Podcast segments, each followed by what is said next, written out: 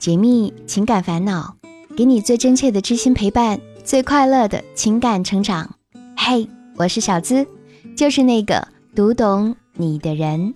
查看音频原文，微信搜索“小资我知你心”，这里是我知你心。张颖今年二十三岁，在一家中型公司做企划，性格开朗，为人热情。一年前，她经人介绍认识了男孩明。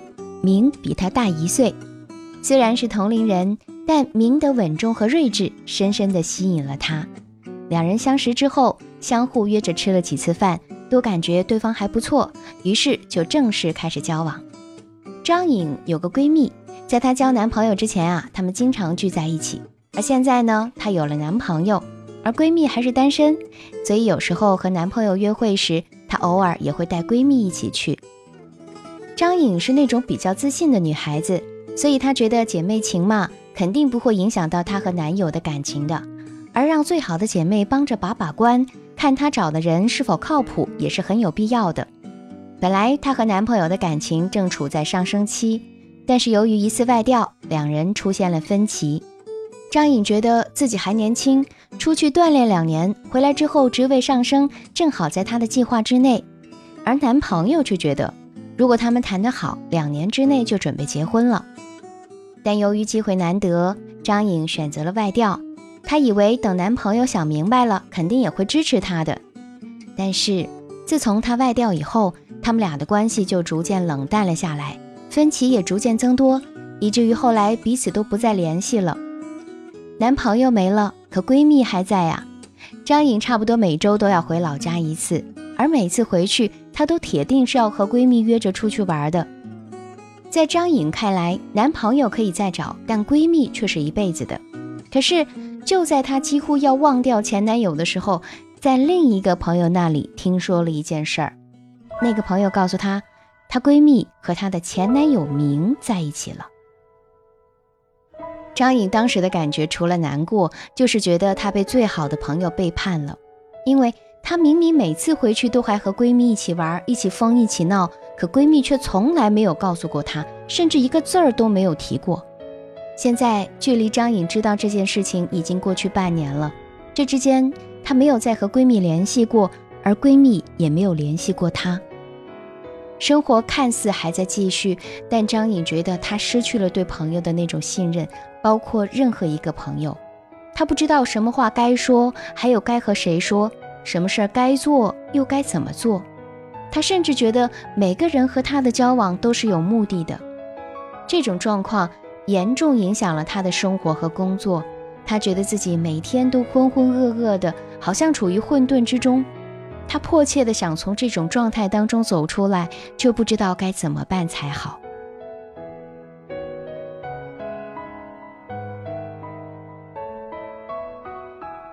别人的故事，收获自己的感悟。这里是我知你心，喜欢我的小伙伴记得点击进度条下方的订阅按钮，订阅我的专辑，这样就不会迷路，很快能找到我的声音了。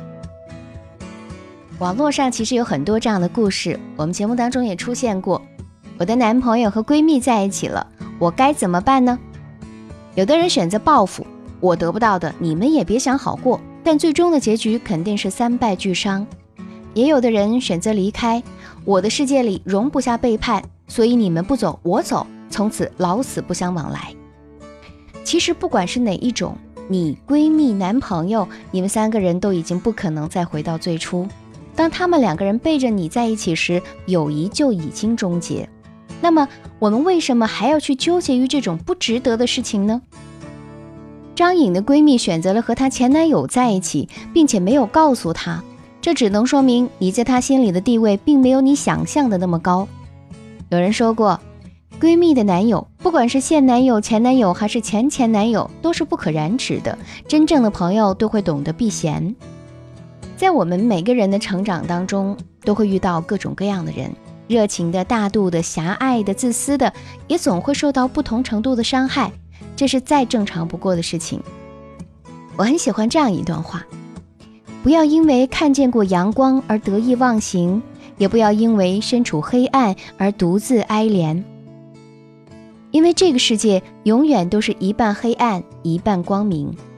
在我们的人生路上，光明和黑暗总是如影随形，有多黑暗也会有多光明。就如这个世界有坏人也有好人是一个道理的。所以，我们不能站在阴影里停滞不前，也不能因为遇到一个不好的人就否定所有的人，因为这不公平。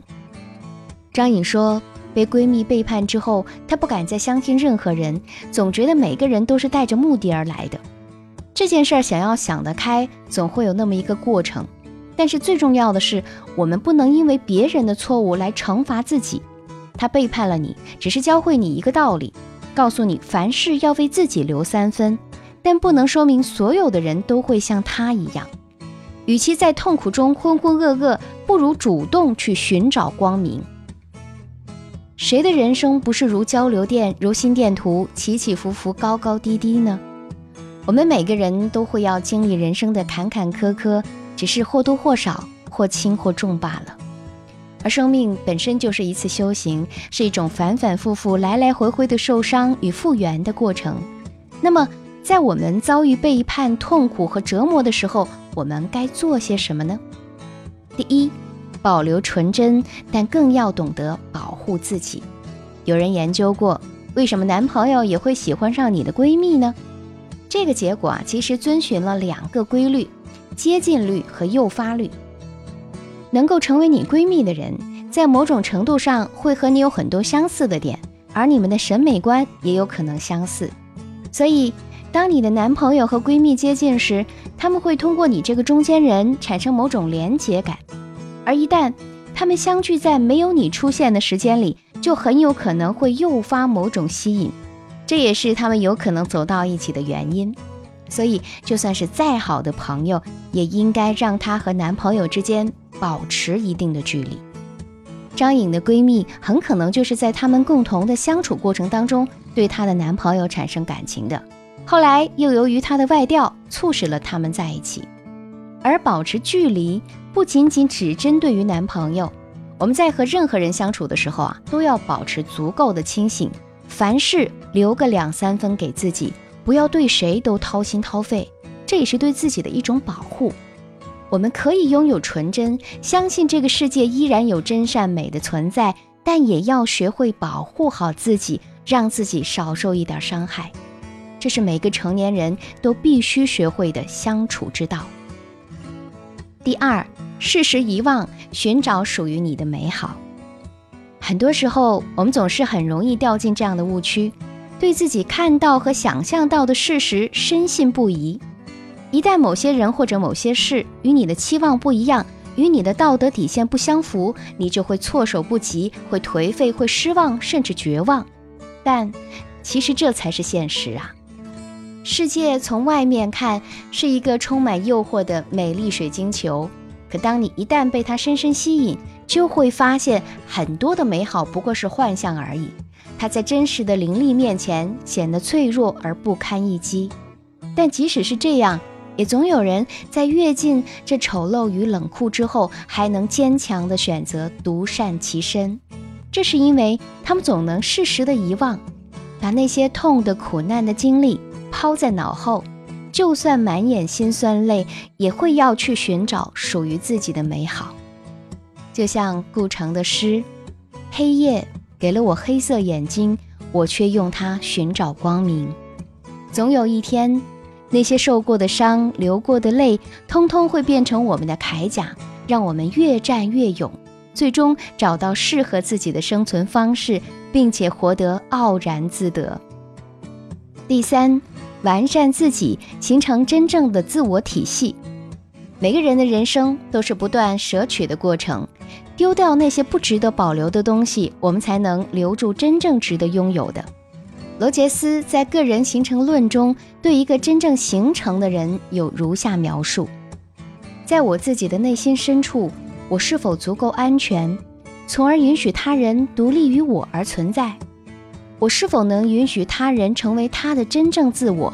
无论他诚实或奸诈，幼稚或成熟，悲观绝望或傲慢自大，我都能够给他生存的自由吗？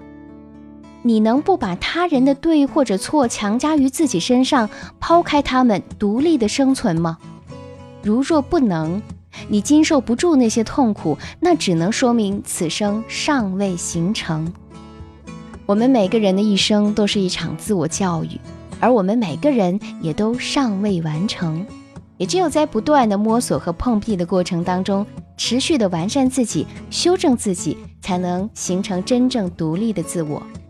而这个过程也是成长的过程，就如我们从幼儿变成成人，必然会遭受一些打击和挫折一样。但是我们也要明白，时间总会冲淡一切，不管多么悲伤的事情，总有一天你都会笑着说出来。那些强大的人。不是没有眼泪，而是含着眼泪，依旧选择不断的攀爬。对那些不如意，你可以选择痛痛快快的大哭一场，但是哭过之后，擦干眼泪，收拾好自己，重新出发。而当你扛过那些艰难的时光，美好总会不期而至。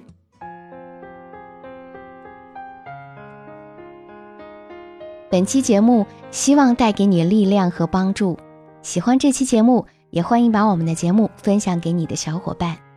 如果你也有情感困惑，只要把你的故事发送至我的邮箱，就有机会成为故事的主角哦。让小资亲自为你支招，直接把你的情感倾诉故事发送至幺七二八五二八四四 @QQ 点 com。